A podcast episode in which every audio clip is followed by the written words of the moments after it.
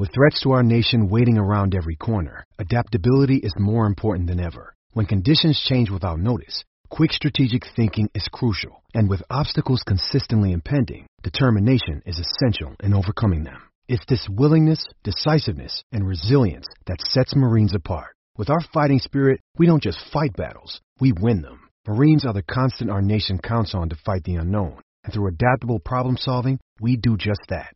Learn more at marines.com. Welcome back, everyone, to another episode of The Podcast Was Good, a podcast by the Crimson Quarry Network.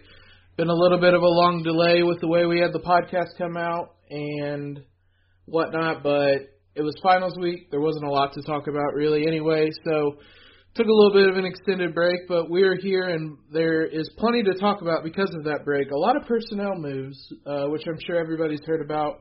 We'll discuss Fred Glass, Kalen DeBoer with the football team, um, signing signing day, just a lot of things uh, off the court going on, or off the field, off the court, off off the dime, and everything. So we'll talk about all that before we get started. As always, if you guys can leave us a rating and review. Um, I always want to say iTunes, but I guess iTunes doesn't exist anymore on on the podcast Apple Podcast. I guess is what it is now. So if you guys can leave a, a rating and review, that's always super helpful, and we we really appreciate it. Uh, but we're going to jump in because, like I said, we have a ton of stuff to talk about and a ton of really big stuff. Because we're going to start off with news that was uh, pretty surprising. Uh, I would think would be an understatement, but um, Fred Glass announced, uh, I believe Monday, that uh, he'd be stepping down. Um, it kind of came out of nowhere. and There wasn't really any indication that this was going to happen. I guess what was your uh, your first thought whenever you uh, heard that he was stepping down? Um, I, I woke up to a notification on my phone that said that Glass was out, and I said a handful of words that uh, I can't say on this podcast without some sort of scrubbing. I'm sure. Huh. Um, frankly, I was completely blindsided. Uh, I, I wasn't really sure what to make of it. I uh, didn't really expect it to come. Uh, I thought that if any kind of administrator in Bloomington was going to announce their retirement this academic year or, or soon after, it would be University President Mike Robbie. I wasn't expecting to be the one to go first, per se. So honestly, it was just a, a bit of shock, a bit of okay, I need to gather as much information as possible right now. Um, interesting, interesting morning for uh, me personally. Yeah, it was it was a lot of the same here. It was um surprise. Um, like you said, the idea that McRobbie would step down was one that um, most people assumed would happen first. So for it to be uh, for it to be Fred Glass, the first one to go, is was really surprising. Um, I know a lot of people have tied kind of his legacy. Indiana, as much as we joke, Indiana obviously is a basketball school. That's been the one bugaboo we've talked about, or that's been the one bugaboo on his resume, which we'll talk about here in a, in a few minutes. But when you kind of look back on his tenure at IU, um, what do you see as his legacy as IU's athletic director? I think that what Fred Glass did was he came in at a point in time where IU's athletic department wasn't really doing a whole lot just completely as a group. And what he was able to do was he was able to provide stability and not just that, he was able to build as well. I, I think that he was a tremendous builder um, during his time at the, the top of the athletic department. Uh, he built up so many programs. Um, just just really helped to kind of create IU athletics as we know it now. Which I, I think that you know there are certainly going to pe- be people who have their issues with Fred Glass, but I, I don't think that I really have one. I think that he was fantastic, and I think that whoever comes in next is going to have very large shoes to fill. I think that that's his legacy. Yeah, there will always be uh, kind of the detractors. I, I, I've seen a couple. Um, I saw a couple in the wake of Fred Glass's decision, but honestly, in my opinion, he he was terrific in his time. Um, he did a lot of things, a lot of positive things. I think the one thing that that's always stuck out to me that he's done was the student athlete bill of rights, um, which at the time was I don't know that unprecedented. Yeah, I agree. Yeah, I don't know that unprecedented was. Uh, uh, that might be too strong of a word, but it was certainly something that nobody was really doing, and really a lot of schools haven't done it since. Um, that's always a big thing I thought of, and I think that's a, to me, a pretty good summation of, of the type of athletic director he was, the type of person he was. Honestly, um, you mentioned all the all the the programs and the teams that did well under him. The one that hasn't is the one that everybody's going to point to. Um, when he came in, he came in when the men's basketball team was at at the lowest it maybe has ever been. Um, it was interesting to hear him talk about Tom Crean during his kind of press conference um, when he announced he was resigning. But how much of a I don't even how much does the men's basketball team struggle kind of weigh down in, uh, on everything else he was able to accomplish? I'm gonna put out a, a controversial take possibly here among certain pearl clutchers hmm. in the IU community. Um, I'm gonna say that the the I'm making air quotes. This is an audio medium. I'm making air quotes with my fingers. Uh, the the the, the struggle of the IU men's basketball program during Glass's tenure that included multiple Sweet 16 appearances, multiple Big Ten titles, you know, countless players, et cetera, et cetera, et cetera. Um, that struggle, I don't think, really puts much of a blemish on what he was able to do.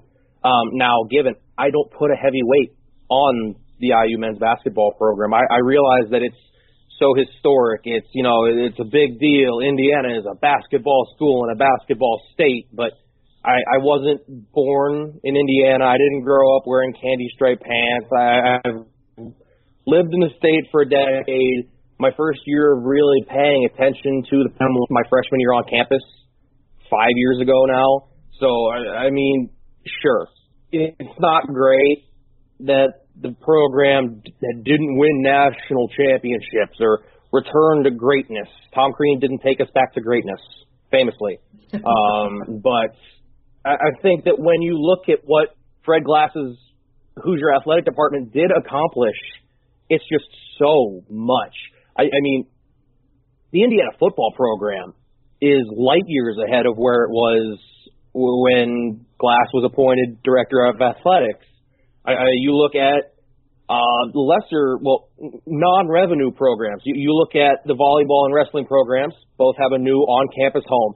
Both are, you know, getting bigger and bigger recruits every year. Both are just steadily building up and becoming more relevant within the Big Ten and across the nation. Um, you look at the baseball program. Fred Glass, uh, people know that I'm more a baseball guy than anything else. Fred Glass was probably the most progressive Big Ten athletic director in terms of supporting his baseball program. Um, the Big Ten isn't necessarily the, the SEC or the Pac 12 or the ACC where, you know, baseball is a big deal. Uh, it's not like, you know, going to, you don't go into to East Lansing and expect the same kind of experience at a baseball game that you get in, say, Gainesville or you know uh, uh, Fayetteville. Um, so uh, what Fred Glass was able to do to support the IU baseball program was tremendous in helping to construct Bart Kaufman Field, in you know replacing Tracy Smith, doing a great job of that, and then replacing the replacement that he hired and knocking it out of the park again, um, and, and just continuing to help build and be progressive in that way. Uh, he also hired a guy you might have heard of named Todd Yeagley. Now, that wasn't necessarily a difficult choice to make, because uh, you know Todd Yeagley was might have been born into the job. Uh, probably had the best resume of anybody, and it wasn't even close when the job came open. but he did. And Todd Yeagley's won a national championship. He's continued the success of the IU men's soccer program, which continues to be one of the elite of the elite in the nation year in and year out. So, of course, the swimming and diving program is still thriving, and you know you've got conference champions in track, and it's if you look at the the the 24 sports one team model as an athletic department, it's so hard to say that you know Fred Glass didn't have a, a very great period of success as an athletics director because there was just so much good happening during his tenure across so many different sports. Um, sure, men's basketball didn't hang banner six. You know what? That might not happen anytime soon, uh, no matter who is the athletic director. So I'm not going to put a big damper on what was a pretty darn good tenure for Fred Glass because I'm mad that Tom Crean's only won two Big Ten titles and made two Sweet 16s. You nailed pretty much every point I was going to say. It was very well said, and and really exactly how I feel about it. Um, I understand. I did grow up in Indiana. I understand the the weight people put on men's basketball, but to dis I don't want to say discredit, but to put that much weight on him on Fred Glass's tenure because men basketball didn't get a sixth banner would be unfair considering all of the things that you you listed that he's done for every other program. Um, there's multiple new facilities that were created under him, a, a new baseball field that's gorgeous, a Cook Hall was was under him. Um, so many things. They've renovated the football stadium, I think, multiple times under Fred Glass, um, and it looks incredible now. To I, I'm in the same boat with you, where I, I think a little too much weight is put on the men's basketball team's success. So to knock him really almost at all for um, not getting Banner Six when Banner Six has been sought after for 30 years now. Um, I don't think that's fair to to Fred Glass, and really negates a lot of other really great things he did in his time. Um, and you mentioned, I I think one one last thing that's worth pointing out is all the great hires, with few exceptions, very few exceptions, all of the great hires he made across multiple sports. Um, mm-hmm. You mentioned baseball, nailing nailing the hires multiple times soccer, and uh, we'll talk about it here in a little bit. But Teri Moren has been incredible for the women's basketball team. Um, another hire that he's absolutely nailed, and, and the women's basketball team is in the midst of its best season ever um, as he as he leaves, and he was someone that really pushed that as well in recent years. They, the women's NIT basically is pay to play, and he shelled he shelled out money the whole way last season uh, or two seasons ago, I believe, um, for that team to win the the women's NIT and really have a memorable postseason um, that not all athletic directors or programs may have done. So I think he leaves a tremendous legacy, and like you said at the beginning of this, really big shoes to fill um, for whoever steps in. I don't. I haven't looked up. I don't know really um, anyone who might replace him. Do you uh, have you looked up at all? I I don't even know that I have any ideas as to who may step in. Uh, I'm not particularly sure about you know specific candidates. I, I think that you know we talked about a couple of different guys just you know in in Slack and whatnot, but you know it was kind of we talked about it maybe for a day and then moved immediately on to the next thing because you know we we didn't have much time to to sit with the whole Fred Glass thing before the Kalen DeBoer thing came up. Which is a perfect segue into our next topic. You're welcome. Uh, Kalen DeBoer not entirely unexpected, but has taken the job as head coach at Fresno State, where he came from, um, has ties there, obviously. Um, and once the job opened up, it was a fear of many that that might be where he landed. Um, so not entirely surprising that he went back there. Um, we use the word legacy to talk about Fred Glass. There isn't much of a legacy in one year, but what kind of impact did uh, did DeBoer have on this football team? I know we talked about him a lot on on this podcast. I, I think that, frankly, he had the biggest possible impact that he could have had in one season. Uh, literally, he he pumped life back into the the Indiana offense. Um, the the difference between Mike DeBord's offense and Kalen DeBoer's offense with many of the same players was frankly night and day. Um, numbers were up across the board. Uh, Peyton Ramsey went from being a dud to a stud. Um, just Kalen DeBoer will be much, much missed. Uh, his impact was enormous in Bloomington, despite the short time that he was here. A lot of times, when you have someone as bad as Mike DeBord, whoever the next person is looks tremendous just because it was so bad um, prior. Even with that in mind, uh, Kalen DeBoer was incredible this season. Um, I think the biggest thing you said is his kind of what he was able to do with pretty much the same talent that DeBord had. Um, he was able to to turn Peyton Ramsey into someone that made pretty much everyone eat their words on on, uh, on him as a player, us included. Um, I think that's one of the biggest signs of of how much talent he has um, and what he was able to do with this team. Under DeBoer, I was trying to pull up the stats uh, relative to the league, but Indiana averaged um, 444 yards of total offense. Um, I guess as it as it stands right now, his last game was stuffing Purdue into a trash can, um, which a tremendous way to go out. But the possibility remains um, that he could coach in the bowl game. He did a interview, um, I believe on Tuesday, and said that he wants to coach uh, in the Gator Bowl. Uh, he said it was a special team to be a part of um, and that he would see in the next couple days if that was logistically even possible. Um, so that would be a really fun story, I think. Uh, a fitting farewell for what was a historic season for Indiana football.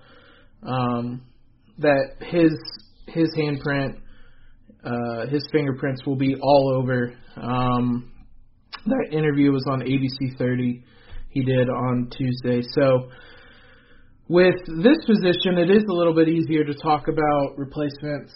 Um, first, a couple in-house names. We discussed this.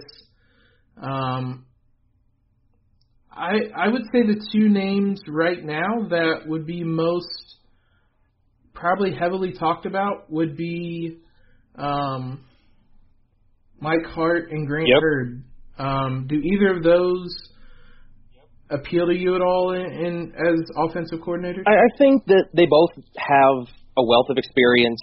They both are familiar with, you know, they both had a year of being position coaches in Kalen DeBoer's offense, and Tom Allen says that he wants to continue to run at least something similar moving forward. Um, so perhaps you know that makes those two a bit more interesting. Um, I think that Mike Hart is a guy that Hoosier fans should be worried about losing to, you know, a, a bigger school like perhaps his alma mater eventually decides to come calling. Uh, I, think that there was a Notre Dame opening last off season that people were a bit worried about. Um, that obviously didn't end up being where he went. He stayed with Indiana, but so maybe you're looking at them kind of because they have, you know, what you, you think that they would be good in the position. Maybe you're also kind of looking at them and saying, I can't afford to lose you. Uh, they've both been big on the recruiting trail. Um, they've both been, I don't think I've ever heard anybody say a bad word about either one of them. So I, I think that those two, at least if you're looking in-house, those are your top two candidates. Uh, they're both solid. I, I don't think I would have a problem with either of them getting the promotion. Um, the only thing that I would note is that if you're going to promote one of them, then you're still going to be looking for a quarterbacks coach because not only was Kalen DeBoer the offensive coordinator for the Hoosiers, he was also the Hoosiers quarterbacks coach. I was actually surprised when we talked about this that uh, Mike Hart actually has the label as assistant head coach, mm-hmm. um, as well as the running backs coach. Uh, Grant Hurd is the passing game coordinator and wide receivers coach. Uh, both those are arguably the two best, de- uh, definitely the deepest, but arguably the two best positions for this Indiana, or I should say most talented positions for this Indiana football team. Um, Mike Hart is the one that I am concerned about losing, mm-hmm. uh, especially to Michigan, because it feels like a, a ticking time bomb when Michigan comes calling, um, we know how deep those ties often are with with big programs like that. So I don't know. I don't know if either are necessarily ready. It's a huge step up to be an offensive coordinator. Um, but like you said, I don't think I'd be upset with either of them getting the promotion. Um, if we're looking out of house, are there any names that have jumped off the page to you, or anybody you think that uh, we should look out for? So I'm going to preface this by saying that I have absolutely no inside information about any of this. This is all me throwing some things against the wall. um, I talked to Michael Dugan, a friend of the pod. Uh, he was actually on our last episode. If you listened, if you didn't, you should because Michael's fantastic. Um, an easy name to point out is Matt Canada. Uh, he's an IU alumnus. He worked here before on the coaching staff. He's been around and around. He's got experience. I don't think that he's necessarily a guy who brings a wow factor. Um, his style isn't terribly different from DeBoer's. Um, it, it shares some similar concepts. Um, so he's, if I had to make a, a quote unquote realistic pick, um, or a, a realistic candidate prediction, I, I would say Matt Canada. But um, other than him, there are a few names um, that uh, Michael and I talked about that you know kind of stood out to us. Like you know, if we were in this position and we were looking for you know, an offensive coordinator for Indiana. Here are some names, basically. And they, once again, no idea if they would even be interested, if they would even pick up the phone if they saw an Indiana area code. Um, other than this first one. Uh, first one, uh, there is a certain former beloved quarterback who has dipped his toes into the coaching world. Um, Antwaan Randle El has served as an offensive analyst for the Tampa Bay Buccaneers on Bruce Arians' staff. Uh, Arians, a former coach of his with the Steelers. Um, even if it's just as the quarterback's coach, maybe you promote Mike Hart and you bring in Antwaan as the quarterback's coach. I think that that's something that would create a lot of buzz. Um, obviously, he's a guy who's very well respected around these parts because he was basically football Jesus for a few years. Um, he's another one who I, I think that would be very interesting to look out for uh, realistically, but not terribly realistically. Uh, just you know, kind of keep him on the mind that he's out there. He's a thing that exists. Um, another one who has some Indiana ties, not to IU per se, but to the state is Clyde Christensen, who has worked for basically every football organization under the sun, it feels like, over the course of the last several decades. Currently serving as the Bucs quarterbacks coach. Um, once again on Bruce Arians' staff. Um, I don't know if he would like to come back to the college game. Um, I have no idea if he'd even be interested in working at IU, especially since he's getting, you know, he's working in the NFL, but he's a guy with ties to the state who could coordinate the offense and probably do a decent job. Um, if you don't know Clyde Christensen, he was an assistant on the Tony Dungy staff uh, for the Colts uh, among many other things. He has worked in college before. Um, another name, um, and this is the very, very um, in vogue. Find literally anybody who has even been in the same room as Sean McVay trend. Um, and Zac Robinson is that guy. He's the quarterbacks coach for the Rams. Um, he's probably smelled Sean McVay's hair before, so that qualifies him to be an offensive coordinator somewhere. Um, maybe a few of the maybe a few of Sean McVay's brain cells, like you know, came over and like had a party with Zac Robinson or something. I don't I don't know, but for some reason that seems to be something that people like to do. So hey, there's a Sean McVay guy for you. Um, and then last on the list that Michael and I compiled was somebody who Hoosier fans will remember as somebody who was on the other team. Uh, Mike Kafka, former Northwestern quarterback, probably, oh God, 10 years ago maybe? Um, he is currently. It's been a while. It's been a long time. Uh, he is currently the quarterbacks coach for the Kansas City Chiefs. Um, obviously, that's an offense, capital A, capital O. Um, he he's learned from Andy Reid, I'm sure. Um, so that's another guy who could certainly do something as a collegiate offensive coordinator. Um, no idea if he would be interested in Indiana, but that's kind of the, the short list that we created. Once again, with absolutely no inside knowledge, no idea of what Indiana would be looking for in an offensive coordinator other than a good one question mark. Um, but yeah, Canada, Zac Robinson, Clyde Christensen, Antwaan Randle and Mike Kafka. That's the group that I came up with. So you mentioned the the two names I was going to bring up. Matt Canada, I suspect, is going to be pretty heavily linked to this opening. Um, he, for those that don't remember, uh, most recently he was the interim head coach at Maryland um, he served as the offensive coordinator there. Um, he's been the offensive coordinator at LSU, Pittsburgh, NC State, Wisconsin, and Northern Illinois. He was at Indiana first as the QB and passing game coordinator in uh, 05 and 06, and then as the offensive coordinator um, and QB coach from 07 to 2010.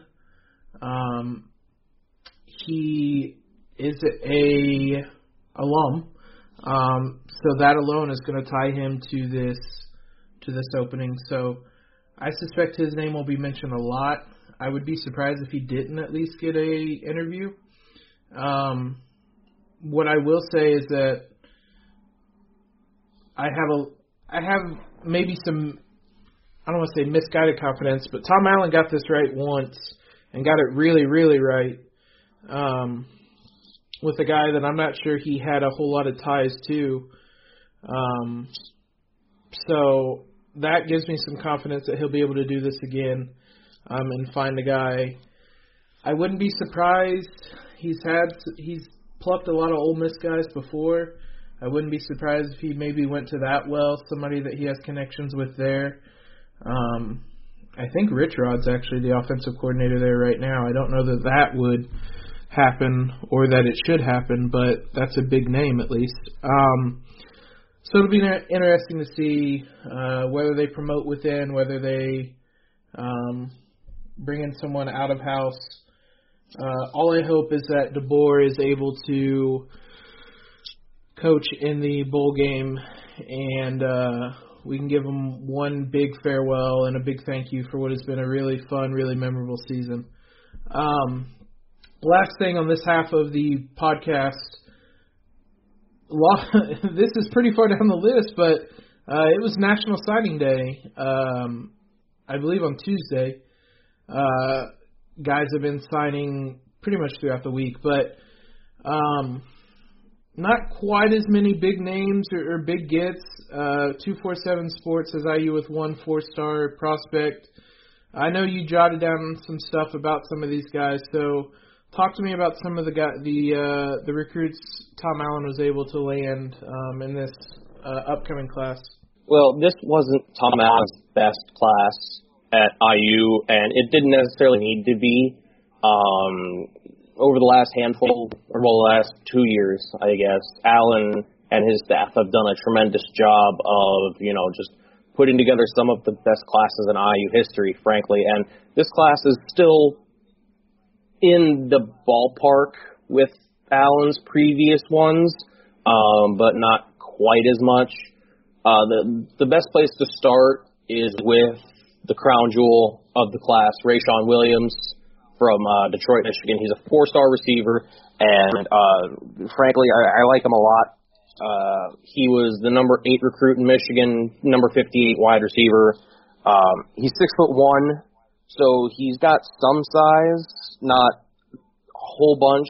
Um, I, th- I think that he's his strength is that he's he's in re- he is that he's very versatile. Um, his high school team used him, you know, as a guy who could take a top off of the defense. Um, he would, you know, go deep. He'd go up and get the ball. He'd, you know, create separation from his DB, get open, be a deep threat. Uh, but he was also able to make catches in traffic. He was able to make guys miss in the open field. He was able to use his body, despite the fact that he's not a, a six four, six five guy, to create a window for the passer to get the ball into him on, you know, uh, curl routes, out routes, uh, you know, slants. He, he's kind of able to use his body to his advantage in those kinds of situations. So he's the clear cl- the clear cut number one player in the class. Um, I think that he's a guy who should be expected to uh, make some kind of impact next year. Maybe not early, but as the season goes on, and at some point in his career, I feel semi confident in saying that he will be a threat for the Hoosiers on the outside. Um, outside of him, uh, the, the class is a little bit more subdued in terms of, you know, the, the ratings don't jump off of the screen at you. This isn't a Clemson class with, you know, six five stars and everybody else is a four star and that's not Indiana. That's not what the Hoosiers do. Um, if you want to look at it in terms of, you know, uh, all Indiana got one four star and everybody else is a three star and blah blah blah. The thing is, is that the Indianas of the world have to be able to bring in three star players and develop them. Uh, a great example of that is the guy that we've talked about endlessly on this podcast, Whop Philyor. Um, in this class, there were only two players rated lower by 4.7 than Whop was. Uh, Whop was a three star. He had a uh, 0.8281 rating. Uh, there are only two guys in this class for the Hoosiers rated lower than that. Everybody else is rated higher. So I, I think that, you know, in terms of that, sure, you could be disappointed, but at the same time, there's still some players to be found. Um, there's plenty of in-state stars in this class. Um, the Hoosiers got four of the top 13 players from the state of Indiana. Uh, at number six, the number six player in the state of Indiana, Caleb Murphy, defensive end from West Washington in Campbellsburg. Uh, he is a guy who I, I think could have a pretty good college career. He missed his entire senior year more or less with an injury, but he comes from a good program that I know semi well just from you know living in the area, and I, I think that he could be a future impact player. Then you've got David Baker, the number eight player in the state of Indiana from uh, Scecina. He's a receiver. Uh, he's another top Indiana guy. Then you, you've got uh, Luke Wigginton, He's the number 10 guy in, in the state of Indiana from Bishop Dwenger in Fort Wayne. And then uh, number 13, you've got uh, Indiana State champion Ty Wise of the Carmel Greyhounds. He's a linebacker. He might move down to defensive end. Um, another guy to watch out for there. Um, a, a big part of this class, however, d- despite you know the the interesting names at receiver and defensive end and you know whatever, was the offensive line. Um, I, I, the Hoosiers very clearly put an emphasis on recruiting offensive linemen in this class, and, and I think that they got a handful of guys who are interesting, and if two or three of them turn into legit Big Ten offensive linemen, that's something to be excited about. Um, you look at, say, Luke Haggard. Uh, he's six seven, two seventy. He's a junior college transfer, so he could be ready to come in and you know have a bit more of an advanced uh, learning curve than the typical freshman. So he's a guy to watch out for. He's absolutely enormous. He has an extra year under his belt. Um, I already mentioned Wigginton, who plays tackle. He's six five, two seventy five that's pretty good size. He comes in and maybe he's just depth for a year, but you know he works into it. You got Cameron Knight, Tyler Knight's brother from Noblesville.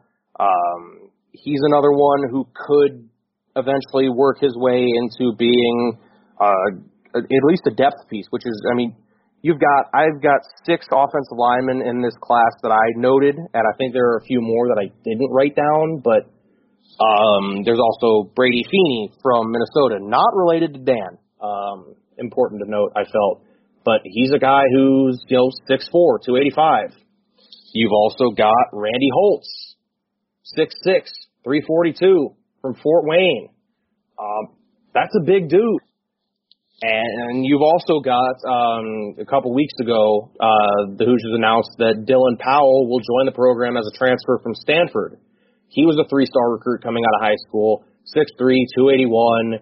Uh, he'll be eligible immediately, so he's a part of this class, more or less. So um, I, I think that when you look at just kind of all of the different pieces of this class, sure, it's rated 12th in the Big Ten, which it sounds awful. And if you want to, you know, talk about how bad that is, sure? Question mark it's hard to get up into the upper echelon of the Big Ten because you're dealing with a lot of really good programs. I, I think it's better to look at this nationally.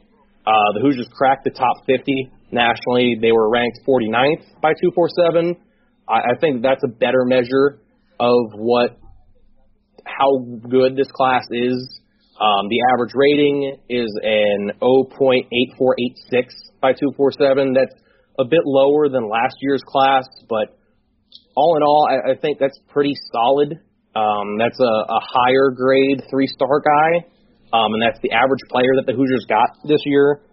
You, you so all in all, I'm pretty okay, maybe a bit excited about this class. I, I think that Allen and his staff did it again, but in more of a low key way. It's a smaller class. There's not that much that jumps off the page about you, but I think that they've earned enough trust, enough good faith to, you know, kind of. I, I trust them. This appears to be a good class, and I, think that there are definitely some players to be excited about. A couple things to, to note. You talked about it. I think there was a pretty clear focus on both lines in this draft class, which there should have been, um, given the struggles that both lines had at times this year. Um, when comparing this, I would also compare it relative to some of the previous classes. Even I use best class or best couple of classes that Allen had the last couple of years. I don't think they got above maybe 10th in the Big Ten rankings. So if you want to look at it that way, it's a silly way to look at it. But um, even the, the the really good classes for IU um, don't necessarily stack up in the Big Ten. But you really shouldn't probably even be looking at it in that regard. And one other name worth kind of mentioning, he probably isn't going to do a lot at IU, but he's a he's a bigger name. For those that paid attention to Indiana high school football, you almost certainly heard of Charlie Spiegel for New Palestine, who absolutely obliterated every uh, rushing record. Um, he won a state title with New Palestine, back-to-back titles. This season alone, he ran for 3,100 yards and 55 touchdowns. Um, for his career, four-year career, he ran for 10,867 yards and 173 rushing touchdowns. Um, he holds the record for career yards, touchdowns, and scoring in Indiana. He holds a lot of records that probably will never be broken, or at least not for a really long time. He accepted a spot as a preferred walk on at Indiana. Like I said, you never really know. He's undersized, really small. Um, but the fact that he he landed with Indiana, probably going to be your Mr. Football. Um, be a bit different than in previous years, landing Mr. Football, but nonetheless, it's interesting that uh, to see him commit to the program. So, like you said, I, I trust Tom Allen and his staff here. They've definitely built up enough cachet that uh, I won't worry too much about the ranking or the rating, um, and will instead trust that they they're able to find more of these kind of diamonds in the rough. So we're to take a quick break, um, and then we'll come back and wrap this up talking about some basketball, both men's and women's. So we'll be right back after the break. Hey, it's Kaley Cuoco for Priceline. Ready to go to your happy place for a happy price? Well, why didn't you say so? Just download the Priceline app right now and save up to 60% on hotels. So, whether it's Cousin Kevin's Kazoo concert in Kansas City, go Kevin, or Becky's Bachelorette Bash in Bermuda, you never have to miss a trip ever again. So, download the Priceline app today. Your savings are waiting. Go to your happy place for a happy price. Go to your happy price, Priceline. This episode is brought to you by Shopify. Whether you're selling a little or a lot, Shopify helps you do your thing, however you cha-ching. From the launch your online shop stage, all the way to the we just hit a million orders stage. No matter what stage you're in, Shopify's there to help you grow. Sign up for a $1 per month trial period at shopify.com slash special offer, all lowercase. That's shopify.com slash special offer. So, uh, kind of indicative of the podcast we have. Now we're going to talk about basketball after 45 minutes of talking about other things. Um, both teams had multiple games since you and I last talked. Um, last time you and I talked, Indiana was coming off a really big win and looked like they were going. The men's team, that is, looked like they were going to be a lot of fun and then went to Wisconsin and shocker, totally uh, shat the bed, to be honest. And then the Jimmy V Classic in Madison Square Garden was, oof. Um, they won, but it was not pretty at all. Uh, and then they need overtime to beat Nebraska in their uh, Big Ten home opener. Big Ten is really odd this year in terms of home and away. Um, just a really odd season in general. I, I a lot of people expected the Big Ten to be kind of weird this year, and but I don't think anybody expected this. So you have three games of kind of observations to take in. What do you what are your kind of takeaways from from these last three games for Indiana? So for me, all of the hey IU might be good this year train of thought slash hype slash whatever you want to call it that came from beating the brakes off of a ranked Florida State team that all disappeared very quickly. Um, obviously, the Kohl Center not an easy place to play, but losing by 20 points and just being miserable overall. That yikes. Um, did catch the UConn game, and that one, like you said, wasn't terribly fun to watch. I, I kind of came away from that game and needed to go to bed because I was tired. And it wasn't. I went just, to bed during that game. Yeah, no, I, I mean, it, it wasn't. It wasn't because it was a late tip. It was because watching that basketball was exhausting mentally, emotionally, any kind of way. It was just yikes. Um, Nebraska needing overtime to beat a Nebraska team with eight players and blah blah blah looked bad at the time. Uh, since then, Nebraska beat Purdue, but it's overall the last three games have left me feeling very bleh about the program again. So um, I, I think that a big part of those three games being very ugly, very not impressive, whatever you want to call it, has been Devonte Green kind of going back into his shell after coming out for the Florida State game. Um, he hasn't been playing terribly well. A uh, bit disappointing over the last two weeks or so, but I just this program is exhausting, and the last three games have not been a great advertisement for the group. This uh, this team right now feels like about any time they take a step forward or two steps forward, they take at least one step back. Um, it's a it's just a really odd team this year. Like you said, Devonte Green has the huge game against Florida State, and then takes a step back, and that's kind of a microcosm of what the last three games have been. Trayce Jackson-Davis remains just absolutely ridiculous as a freshman. Just so much fun to watch. Um, we talked about it last time. I can't recall a player like him at IU in quite some time. Um, so much energy. So I knew he was going to come in and be impactful, but I did not expect him to be this impactful. Um, he is all over the place and just a ton of fun to watch. Outside of that, though, like you said, it's just kind of bleh right now. Um, Indiana, fortunately, or at least it seems fortunately, will head to the Crossroads Classic where they've had a lot of success.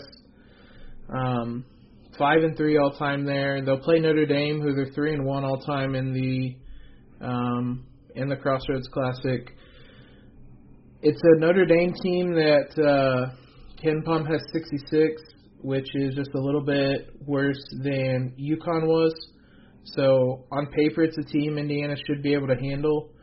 Um, they have slightly below average offense, slightly above average defense.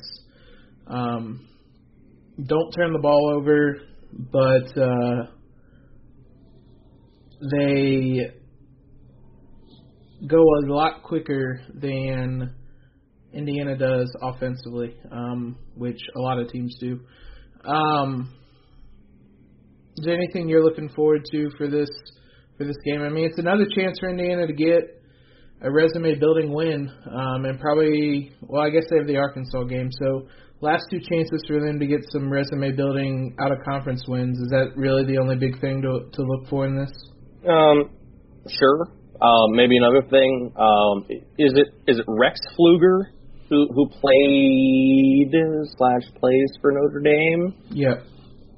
It is Rex Pflueger in his 800th year at Notre Dame. uh, that that's my thing to watch. That's that's what I'm going to be looking out for. Um, Indiana's had some memorable games against Notre Dame. Unfortunately, Juwan Morgan won't be there because he absolutely owned pretty much everybody in the Crossroads Classic. Um, and boy, I really miss watching him because he made even terrible teams like last year um, a lot of fun to watch. Uh, so yeah, that's that's the big thing with that.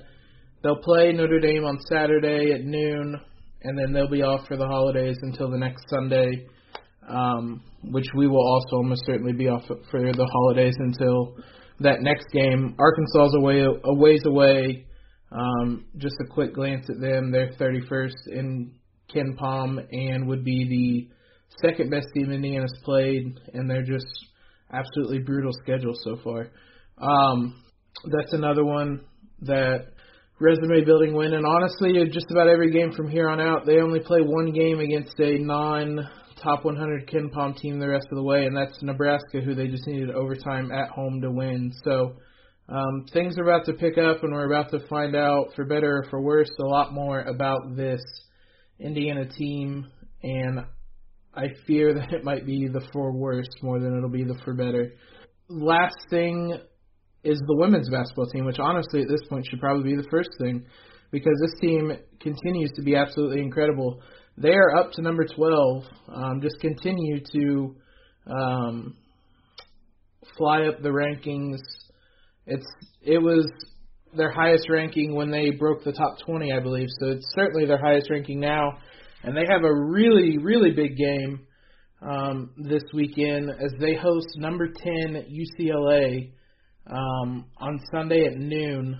Um, before we look at that game, they too have had a lot of games since we last talked, but as we talked about then, weren't necessarily really challenged um, in any of those games. They beat Butler uh, 64-53 and then just Uh-huh. ran the brakes off Youngstown State. Um, any big takeaways from any of those games for the the women's team? Not in particular. I, I mean, like you said, they weren't terribly challenged. I, Butler, I guess, Butler was a bit of an ugly win. Um, the score ended up, I mean, it was an 11 point difference, but for a while there, the Hoosiers just kind of didn't have it, and they still got away with an 11 point win because they were frankly better than Butler in almost every way. Just, I mean, more talented. Um, but overall, I mean, they just kept chugging. Those are games they're supposed to win. They won them. A bit of a break because I, I mean, they had just come off of playing number five South Carolina, number two Baylor, number 21 Miami, uh, and then Washington State as well in the mix there. So after playing that tough stretch, uh, it was kind of nice for them, I'm sure, to get a bit of a break, and that's that's what they got. That's my takeaway. This a bit of a break. Now it's back to the hard stuff. Yeah, that Butler game, they actually shot 53%, but had 21 turnovers. Um, they held Butler to 30% shooting, but uh, the turnovers kept Butler in that game. Um, fortunately, they were able to hang on.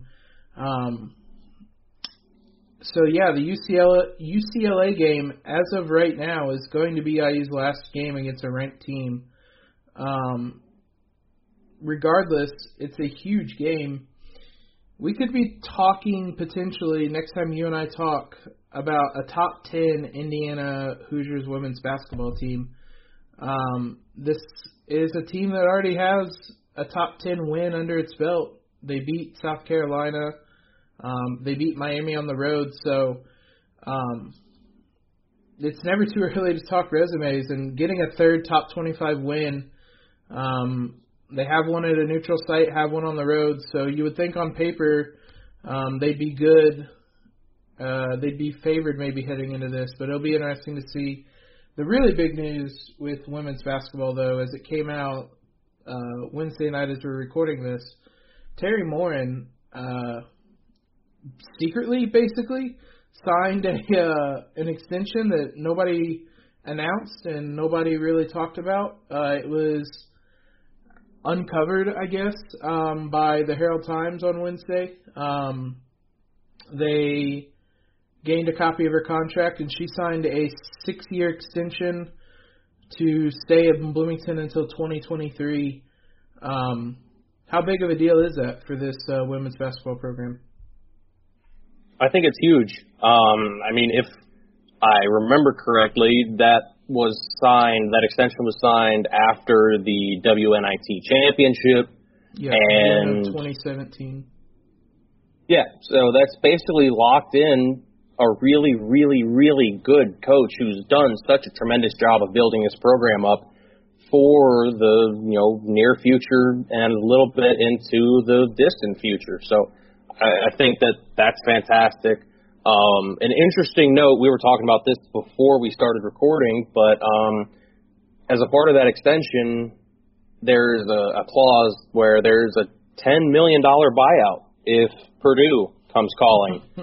Teri Moren, famously a, a Purdue alumna, and uh, Fred Glass put a little uh, put a little something in the uh, the language that uh, stopped a well might stop a potential Teri Moren to Purdue move. So, all in all, I think that it's it's really good. Um, Teri Moren should be the coach for a long time. Uh, I don't see any reason at the present moment to question that. So it's good that the extension got signed. I'm just, I was a bit intrigued by the fact that it took us two years to find out about it. Yeah, that's really odd, especially considering how well they're doing. I guess it got to the point where you don't really want to like announce, "Hey, we signed her to an extension two years ago." Um, but you would think with all the positive momentum they have right now, um, that'd be a, another good thing to announce. But nonetheless, it's out there. Um, like you said, a hilariously petty buyout, ten million dollar buyout clause if Purdue wants uh, wants her, which I don't think there are many programs not named UConn that would pay a ten million dollar buyout clause for a women's basketball coach. Um, so she is not going to Purdue, I guess would be uh, the way to put that. And if she does, Indiana is rolling in the dough and can go get just about anybody at once after that. Um, there's a lot of other clauses in there, um, but as you said, the big thing is she's staying. She's already the second winningest coach in the program's history. She might already have staked the claim as the best coach in the program's history, considering what she's doing this year, what she's done in the past couple of years, the women's NIT, which we mentioned. So, um, huge huge news that yeah, I'm really surprised Indiana kind of buried, especially like you said when she signed it, they just won the women's NIT, which I guess to some schools isn't uh, isn't a big deal, but for Indiana women's basketball that was. So it's a little odd that they chose not to announce it. I don't know if there's something else that was going on at the time or or whatnot, but regardless, she's around. It's huge news. Um, that UCLA game that we mentioned, number 10 UCLA, will be on BTN at noon. So 100% tune into that. If you're not going to the game, tickets I think are seven dollars. Uh, you should absolutely be at that game on Sunday. Um, you're not probably there's not going to be many times you're going to be able to watch a top 15 showdown for women's uh, basketball at IU. So take advantage of it. Um, go watch that game fill that place up and, and give this team that continues to uh, be really impressive um, a, a a fan base uh, to get behind them. So that will do it for us. I know this was one of our longer episodes. There was a lot to talk about. Um, anybody still listening, we appreciate you guys sticking around. Um, like I said at the beginning, leave a rating, review, subscribe, all that stuff if you haven't already, which if you're listening at this point, you probably have, but spread the word. Uh, tell people about the podcast. Um, it really helps us. We, we appreciate all the support you guys have given in our first year, and uh, it's been a lot of fun, and, and we'll continue doing it. But um, other than that, wish everybody listening a happy holidays, and for Auston, this is Jacob signing off. Have a good one, everyone.